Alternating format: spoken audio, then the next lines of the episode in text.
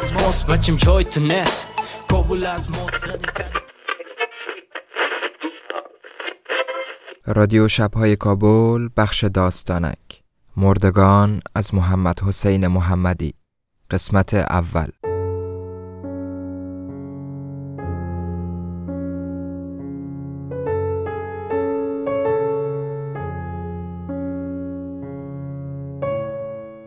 جنازه های من را از چاه بیرون کشیدند و همراه خودشان بردند.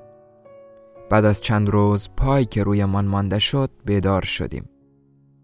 گفتم ما را یافتند. پدر گفت آسوده بودیم باز جنجال شد. کاکایم گفت ها ما را یافتند.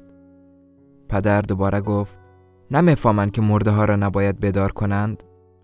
گفتم ما که نمردیم ما کشته شدیم. کاکایم فقط خنده کرد.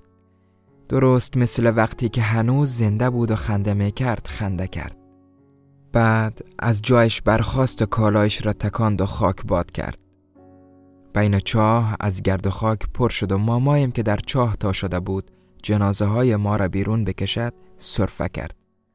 و بعد با شف لنگیش جلوی بینی و دهانش را بست. به یاد بویی افتادم که درون چاه را پر کرده بود. گویی تازه شامم به کار افتاده باشد. گفتم ای بوی چیست؟ پدر گفت جنازه هایمان بوی گرفتند. کاکایم که حالا ایستاده بود و خیره خیره به طرف مامایم می‌دید که با شف لنگیش جلوی بینی و دهانش را بسته کرده بود گفت سلام علیکم. و منتظر ماند مامایم جوابش را بگوید. یا مثل وقتی که هنوز زنده بود و هر وقت به او سلام می‌داد جواب سلامش را بدهد و بگوید چطور استی دیوانه خدا؟ تا او خنده کند. مامایم نگفت ولی کاکای مثل آن وقتها که هنوز زنده بود خنده کرد. بعد راه افتاد که از چاه براید گفتم کمک نکنیم؟ که دیدم کاکایم سر جایش استاد شد و بعد طرف ما دور خورد. متعجب بود. گفت پایم دیگر نمی لنگد و پاهایش را محکم روی دیواره نمدار چاه فشار داد و نگاهشان کرد گفت ای پایم دیگر کوتاهتر نیست جان کاکایش ببین و راست راست از دیواره چاه بالا شد و از میان کله هایی که از دهانه چاه خم شده بودند و درون چاه را می دیدند گذشت و از چاه برآمد. من هم از پشتش از چاه برآمدم. در بالای چاه چهار نفر دیگر هم بودند. آنها که سرهایشان را از دهانه چاه خم کرده بودند و به درون چاه خیره شده بودند از جای برخواستند. بعد پدر هم از چاه برآمد.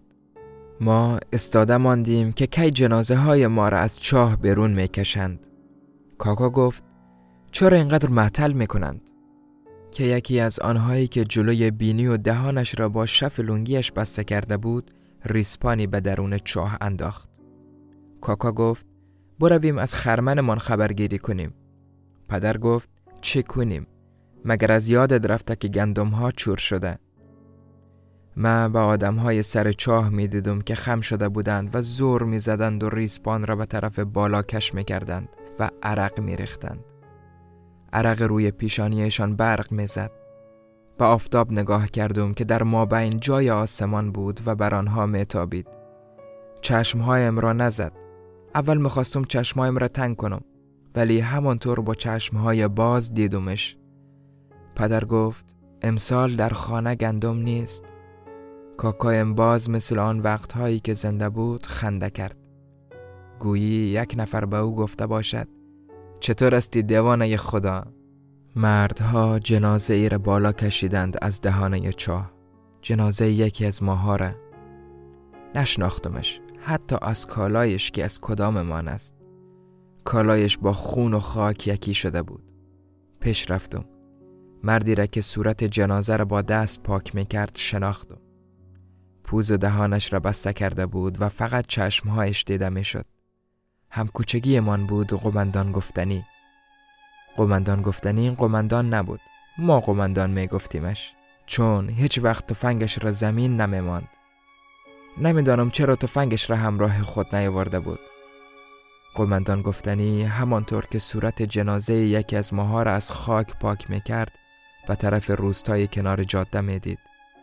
و صورت جنازه خیره شدم و خودم را شناختم که صورتم از درد در هم رفته بود و چشمهایم باز مانده بود. زبانم را دندان گرفته بودم. یک دفعه احساس کردم زبانم میسوزد و دهانم پر از خون شده است. هیچ نفهمیده بودم که زبانم را دندان گرفتم.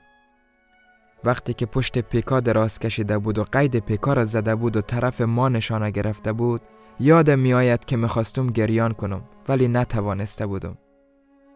در آن لحظه شاید چیزی می‌خواستم بگویم. شاید می‌خواستم بگویم ما را نکشد. شاید. یادم نمیآید چی می‌خواستم بگویم. بعد دیدم جنازه کاکایم را هم از چاه کشیدند و پهلوی جنازه ما خواباندند. کاکایم هنوز راه می‌رفت و می‌گفت پایم دیگر نمیلنگد. جان کاکایش ببین پایم دیگر کوتاه نیست. و آمد و به پای کوتاهتر جنازش خیره شد و باز خندید. پدر گفت آسوده خواب کرده بودیم حال یک جنجال دیگر شد. گفتم چرا ما را بدار کردند؟ پدر هیچ نگفت. از سر زمین ها که برمیگشتیم پدر جگرخون بود. گندمای ما چور شده بود. نزدیک پول تصدی که رسیدیم مرد پیکادار را دیدیم که از طرف شهر می آمد ما نو از مکتب پالوی جاده گذشته بودیم. او پیکایش را انداخته بود روی شانهش و آرام آرام می آمد قطار مرمی ها دور گردنش بود و دستمال گل سیبی به دور سرش بسته کرده بود و پاچه های ازارش را برزده بود. ما را که دید پیکایش را از شانش برداشت روی شانه دیگرش ماند و در جایش استاد شد. بعد یک دفعه قدمهایش را تیز کرد و به طرف ما آمد. در بیست قدمی ما که رسید پکار از روی شانش پایین کرد و به طرف ما گرفت. گفت که تکان نخوریم. پدر به ما گفت آرام باشید. مرد پکادار نزدیک آمد. گفت از کجا هستید؟ پدر گفت آمده بودیم خرمنمان را جمع کنیم. بعد از چند روز جنگ آمده بودیم. مرد با عصبانیت گفت گفتم از کجا هستید؟ کاکایم گفت از بلخ. از بلخ هستیم. مثل همیشه خندید. مرد مجبورمان ساخت به پایین جاده برویم. مردم هم دور ما جمع شده بودند. در همین جا که حالا استاد شده ایم و جنازه من را می بینیم استاد بودند. مرد پکادار ما را لب چاه استاد کرده بود و روی ما به طرف او بود و پشت ما به چاه. حالا جنازه های ما را از چاه کشیدند و می‌خواهند با خودشان ببرند. جنازه های ما را که بر تیلر تراکتور ماندند پدر گفت برویم. و خودش رفته از تیلر تراکتور بالا شد و نشست. من مانده بودم بروم یا؟ که پدرم صدایم کرد. کاکایم را هم صدا کرد. کاکایم هیچ نگفت. خوشحال بود که پایش نمی لنگد من که سوار تیلر شدم کاکایم گفت من نمی آیم می‌خوام راه بروم. پدر گفت بیا باید ما را گر کنند. مردها همونطور با بینی و دهانهای بسته شده با شف لنگی هایشان دور جنازه ما نشسته بودند.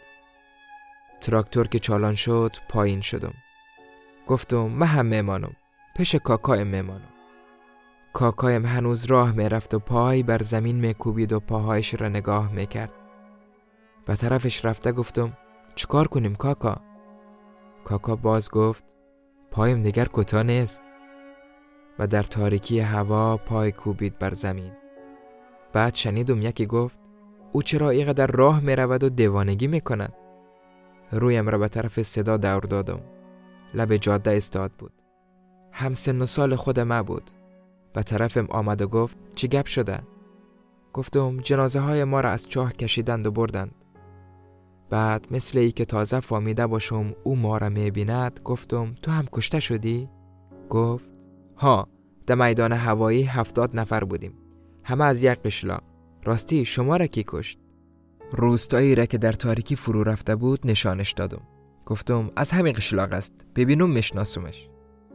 گفت من کسی را که مرا کشته یافتم. دیروز یافتمش. او هم کشته شده. مرا که دید ترسید. شاید فکر کرد که می‌خوایم بکشمش. بالای سر جنازش نشسته بود. جنازش در آفتاب پندیده بود. ولی سالم بود.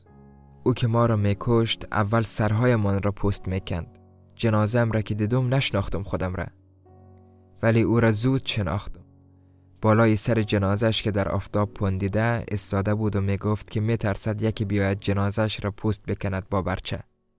مثل خودش و رفیقهایش که ما را پست کندند. بعد گفت من می‌روم شما نمیایید گفتم کجا؟ گفت پیش مرده های دیگر. مگه شما نمرده اید؟ گفتم ما منتظر هستیم پدرم بیاید. گفت باز میبینمتان و رفت. او که رفت نشستم بر دهانه چاه و خیره شدم در تاریکی درون چاه. هنوز نشسته کاکایم که مانده شده آمد پالویم نشست. گفت حالی جنازه های ما را گور کردن؟ گفتم نه اگر گور می‌کرد پدر حتمی پس می آمد گفت کی می آید؟ گفتم بیا برویم آن مرد پکادا را یافت کنیم. کاکایم باز مثل آن وقتهایی که هنوز زنده بود خندید و گفت شاید او هم مثل ما هنوز بیدار باشد.